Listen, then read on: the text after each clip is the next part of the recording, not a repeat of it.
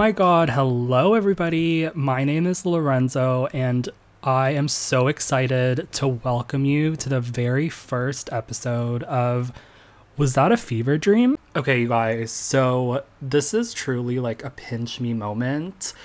Um, because I've always loved podcasts and I have like a weekly rotation of podcasters that I listen to. Um, and I've always been intrigued to start my own podcast show, but I just never had the courage to do so. And I feel like there was a lot of self doubt there. Um, and, you know, one thing that I learned in 2022 was I needed to stop making lame excuses and actually start doing and going after my dreams. So that's what I'm going to do. It's a new year, it's 2023 new year, new Lorenzo, and I have decided to start this new passion project, which is podcasting. I can't believe this is actually happening right now. So, you're probably wondering, you know, Lorenzo, what is this podcast even going to be about? It's probably like one of your burning questions that you have on your mind right now. To that, I say, I'm going to tell you a little story about how this podcast eventually came to be. Very short, don't worry. Um, so when I initially started to, you know, brainstorm ideas about the podcast and different topics and different themes, um, I landed on the idea of having this as sort of a pop culture podcast. Ooh, that was like very lots of P's there. Pop culture podcast. So I landed on the idea of like having this as a pop culture podcast where I would just talk about things that are happening in pop culture from celebrities, Netflix shows, reality shows. You know, I love me some Real Housewives, um, like new music releases, all that fun stuff. But then I soon realized that there was already so many different pop culture podcasts that exist with a very loyal following. And I was like, I don't know if I can infiltrate this pop culture world of podcast, right? So I was thinking of ways to sort of fine tune that idea and also just thinking of ways to differentiate myself from the already saturated market of pop culture podcasts.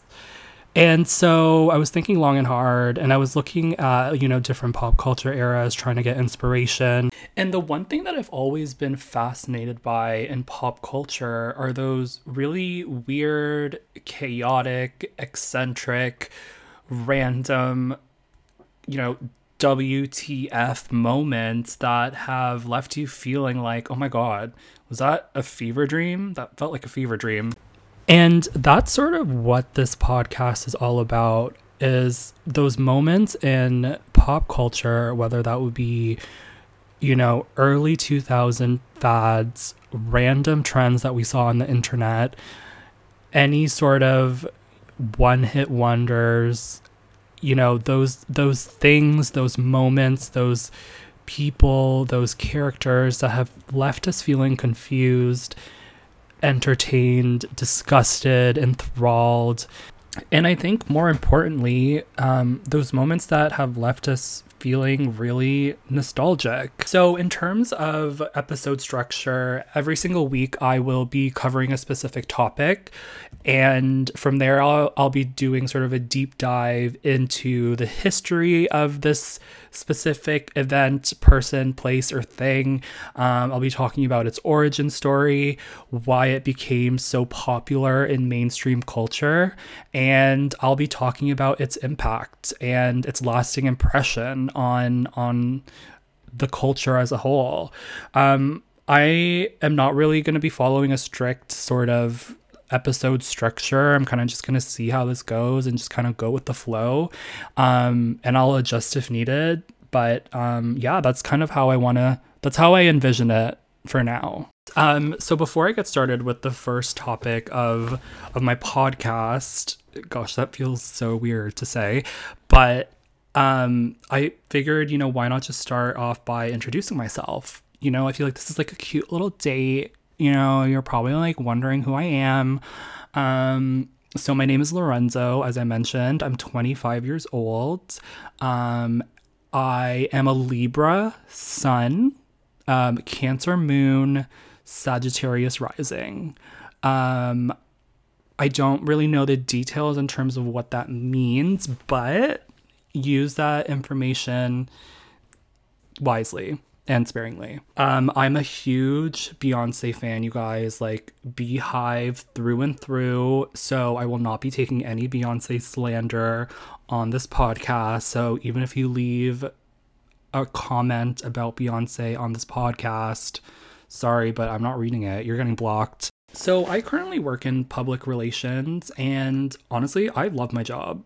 Uh, unlike most millennials out there.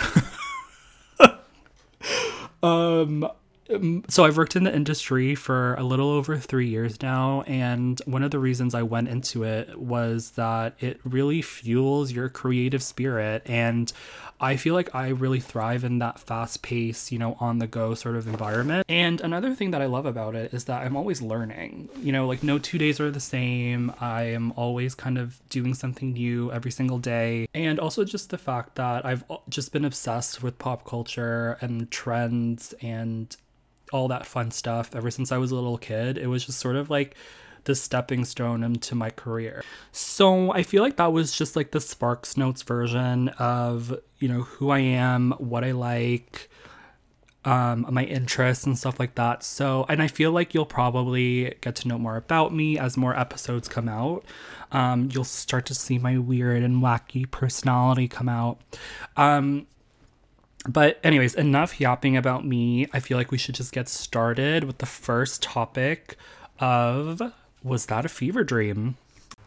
So, uh, to give you a quick intro into the topic of the very first episode, I feel like I should give you a quick compilation video of the best vines, the most viral vines, the most iconic vines to ever touch the face of the earth. So here you go. Look at all those chickens. What the fuck is up, Kyle? No, what did you say, dude? What the fuck, dude? Step the fuck up, Kyle. Zim, you got a date?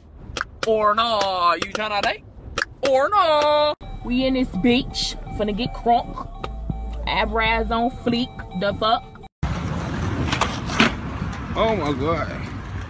Oh my god, he on X Games mode. LeBron James, LeBron James, LeBron James, LeBron James, LeBron James. Ah! Stop! I could have dropped my croissant. and they were roommates. Oh my god, they were roommates. Happy Christmas. It's Christmas. Merry Crisis. Merry Chrysler. Get to Del Taco. They got a new thing called Free Free Free Shavakadu. Free Shavak. So that was just a little mini compilation of Vine's greatest hits uh, that were memorable, quotable, iconic, and you know, not to mention memeable.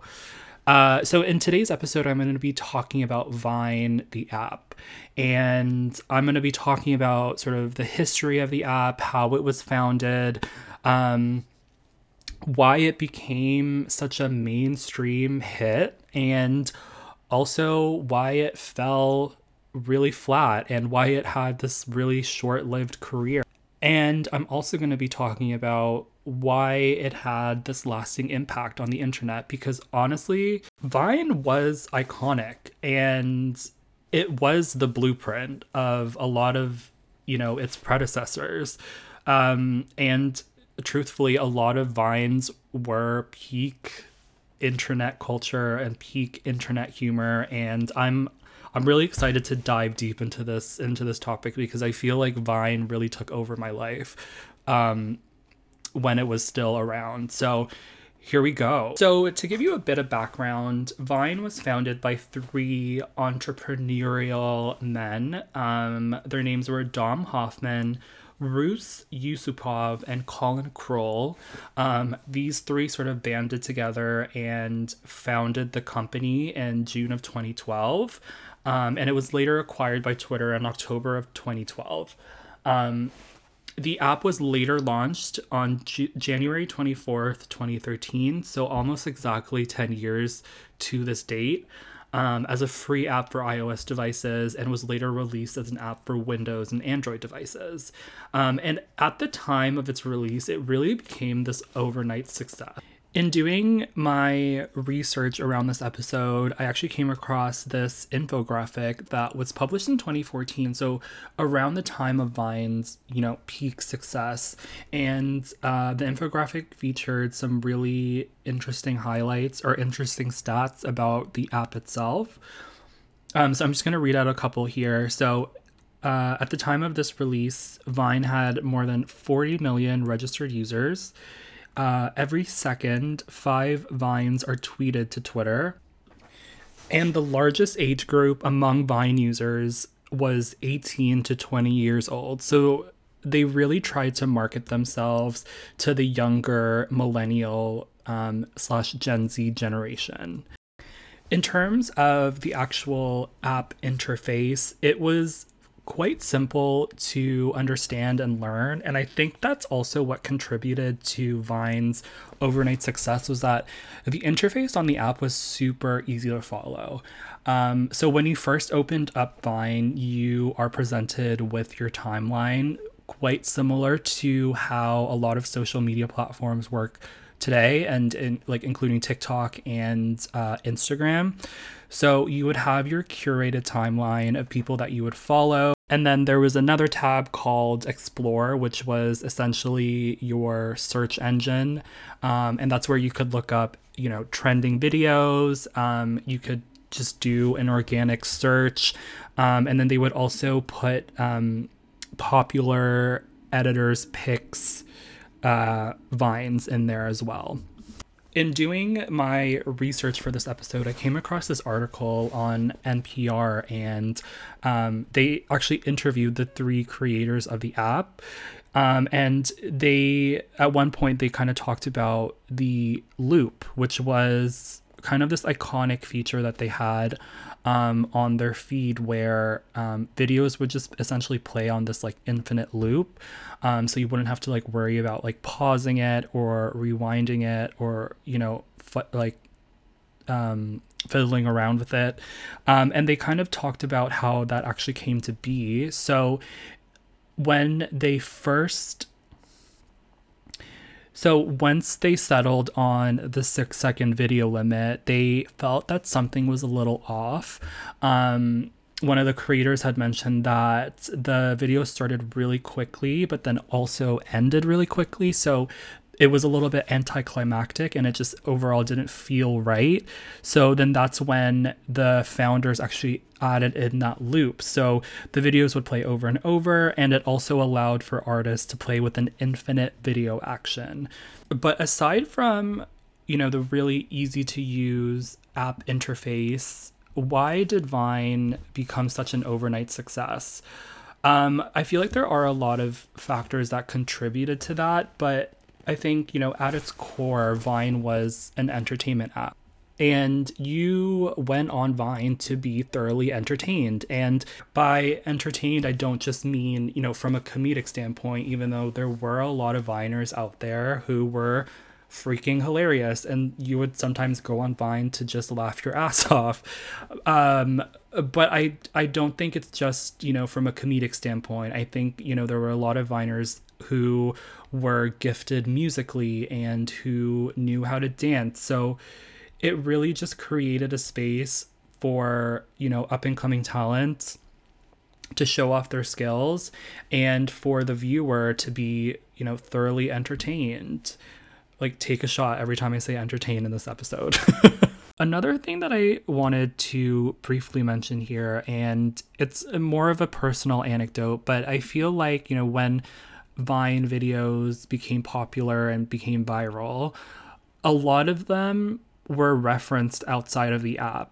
And this sort of created the feeling of like having an inside joke among users. Um, and to me, this felt like almost a newer phenomenon for social media. And it created this like subculture of Vine viewers who would be referencing um, Vine videos you know, in real life and in their everyday jargon. So, you know, for example, I remember I was in class and I turned to my friend and I said, Oh, did you get the free Shavakadu? like a loser. it, it was one of those things where it was like, if you know, you know, if you don't, you don't. And unfortunately, if you don't, then sorry, sucks to be you, because Vine was like the cool app, right? And uh, one more thing I wanted to say I feel like there's so many points in this because I feel like Vine was truly that bitch. Like, it was really that girl. Um, uh, what was I gonna say? Oh yes. So I feel like the addition of short form videos also changed the idea of storytelling in the digital world, um, because Vine was proof that you could quite literally tell a story in six seconds or less, um, and I think that resonated a lot with the younger generation because we, I mean, already have a short attention span. So this contributed to that even more.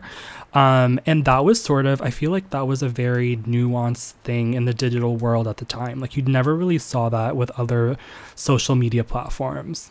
And I mean, yeah, it paved the way for other social media platforms to like follow suit. Like now you see so many different short form videos on random apps, you know, like on YouTube, you have like YouTube Shorts, you have TikTok, which I'm going to be talking about later on. But um, I really do feel that Vine was the blueprint to many of these other social media platforms. No offense, I'm just saying. So, at the height of its success, Vine was quite literally untouchable. Like, I never thought that it would end the way that it did. And yeah, I mean, like, I always thought it was just like this really cool up and coming social media platform, and that, you know, these Vine trends, these Vine videos would just never go away. And boy, was I wrong. So I'm going to talk about sort of the downfall of Vine and why it just completely fa- fell off the face of the earth. So, to put it simply, Vine died after its early success for two reasons. So, one of them was because there was competition with other social media platforms.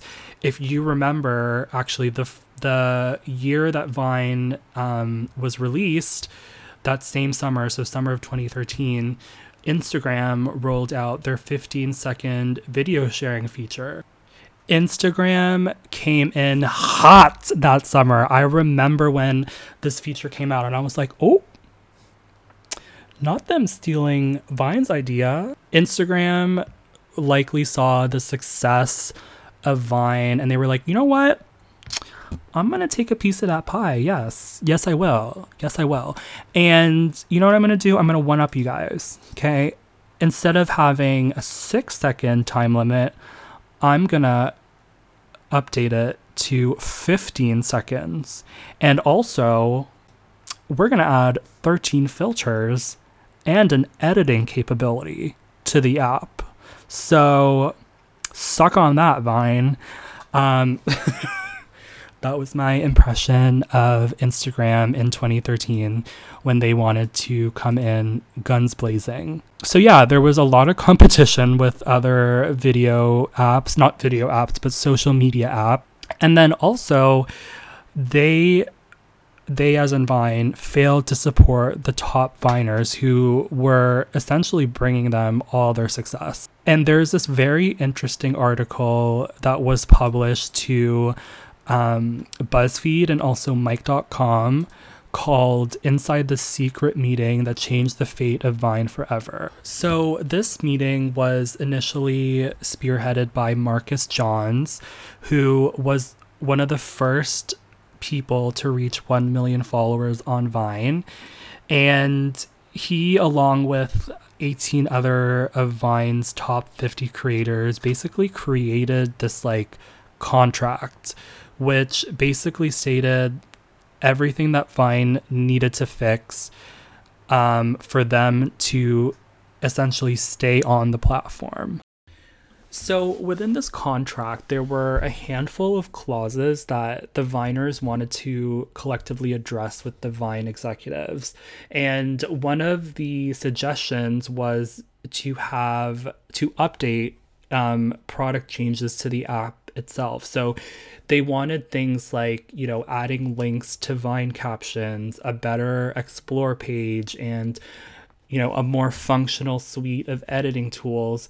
And most of the Viners had assumed that the product changes would be quite easy for a nimble tech company to roll out. And they were really frustrated by the app's slow and sporadic updates.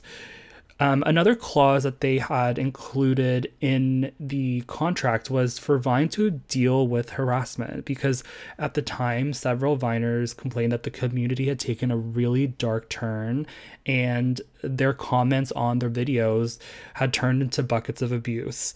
And I think, you know, the overarching issue and the overarching you know clause of this contract was money and being compensated fairly. And they had asked for Vine to pay all 18 of them 1.2 million dollars each. And in exchange for that they would agree to produce 12 pieces of monthly original content to the app. So it was sort of this you know win-win situation um, for both parties. You know, if Vine agreed, they could theoretically generate more views on their app uh, and boost engagement on their app as well.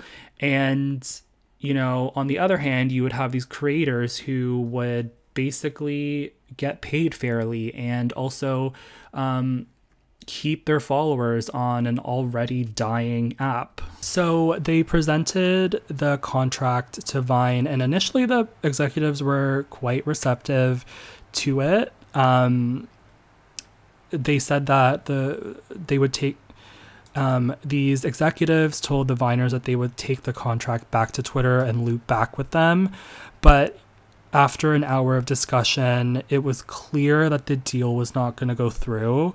And after that meeting, nearly every major Viner uh, stopped posting original content to Vine or drastically reduced their efforts on the platform after the group proposal was rejected. Um, BuzzFeed did later report on that meeting and said that Twitter had at least considered payment, but it, that payment unfortunately didn't ever go through. So this contract unfortunately did not go through and Vine's growth stagnated before it finally shut down a year later in 2016. It is quite ironic how the platform closed down by essentially getting blackmailed by its own users. And honestly, this was one of many of Twitter's very infamous flops. Uh, next one being Elon Musk taking over the company, but you know, that's another episode for another day. Okay, so let's talk about her impact, Vine's impact on the internet, culture as a whole, why I felt like this was a fever dream. So, I think that Vine influenced digital history in such a pivotal way because it paved the way for future social media apps. You know, Vine was one of the first, if not the first, to feature video sharing, which is now an integral part of almost all uh, social media platforms. You know, you see it with TikTok, you see it with uh, Instagram now with Instagram Reels and IGTV, um, and even down to like YouTube. YouTube now has YouTube Shorts, which are these like short form video clips. And I think these short form video clips have almost become this like staple in social media platforms now. Like you can't really go on social media and not see um, a short form video. And I honestly think that Vine was the reason that that is become a thing. And, you know, you see people using short form videos on their personal accounts, but then also, on the other hand, you have brands uh, leveraging uh, short form videos to promote their products or services um, and to essentially gain exposure. It really shifted the way in which we think of content in general. It's not just like an in feed static photo. Now you have short form videos, and that is because of Vine.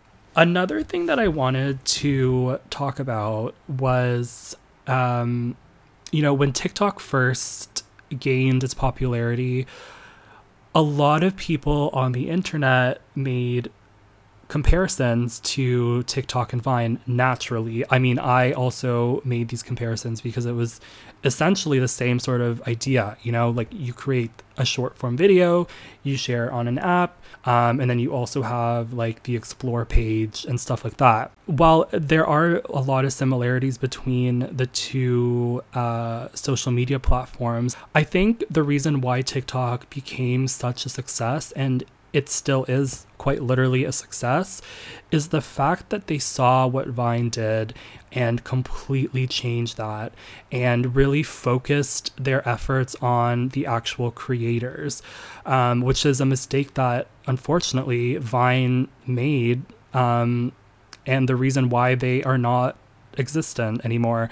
And in speaking of, you know, paying their creators fairly. I think another thing that has contributed to that is the fact that the influencing market is so different from where it was in 2013. You really didn't see a lot of brands you know, turning to influencers to promote their product or service. Whereas now brands see the value of influencing and they're like, you know what, like let's let's do like a micro influencer project. So there there's a much more appetite for brands to be paying their influencers than it was like 10 years ago. But yeah, I mean, I think brands right now are just more interested in influencer marketing and they see the value of it. Um, and that it creates this return on investment. Sorry to bring up like work corporate lingo, but ROI is very important for brands. Let me tell you. One other thing, and this is my last point here, that I think TikTok did to differentiate itself from its predecessors is TikTok really, from the immediacy, placed an emphasis on sounds and music. You know, users can quite literally take a soundbite from a TV show, upload it to TikTok, and then all of a sudden it goes viral. And you know, on the other hand, you have these up and coming artists who upload their songs to TikTok. It then goes viral because, I don't know, like the TikTok teens created a dance to it, and you're now, you know, headlining Coachella in the next month. It is crazy what TikTok has done to the music industry as a whole, but also just like, like the influencing industry as a whole. And I think honestly, we're going to be talking about the impact that TikTok has had in in the pop culture space, in social media space at least 10 years from now. I don't think TikTok is ever going to really hit rock bottom the same way Vine did because I feel like they listen to their creators and they continue to evolve and they are open to criticisms. They're open to like you know different ways that they can change the app and evolve the app into something that's like new and fresh. So that about does it for my very first episode of was that a fever dream? Oh i forgot to mention the reason why i feel like vine felt like a fever dream was I think it was because of its short lived career. Like, she did not have a long lasting career, but she made one hell of an impact, okay? The videos that you would come across on Vine were just like hilarious, random, meme worthy, but also like at the same time very bizarre and it definitely required a different type of humor. So it was definitely an acquired taste, but if you had the taste, then you would get it.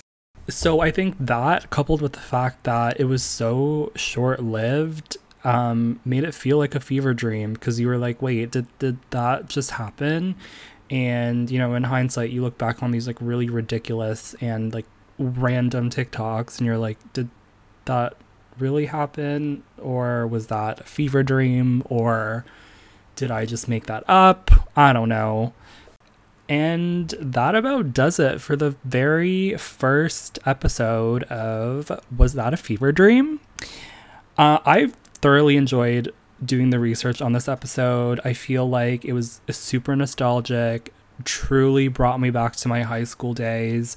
Um, and if you enjoyed this, do not forget to leave a review on Apple Podcasts, Spotify, or wherever you're listening to this. Um, and if you are interested in following my podcast journey, you can hit subscribe if you're on Apple Podcasts or follow if you're on Spotify or any other um, platform. I don't even know what I was trying to say there.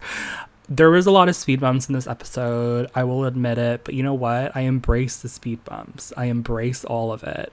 Um, I also did make a Instagram page for this podcast specifically. So if you would like to follow, it is Was That a Fever Dream podcast, all one word. On Instagram, I made my feed really pretty and it took me a long time to make. So go check it out.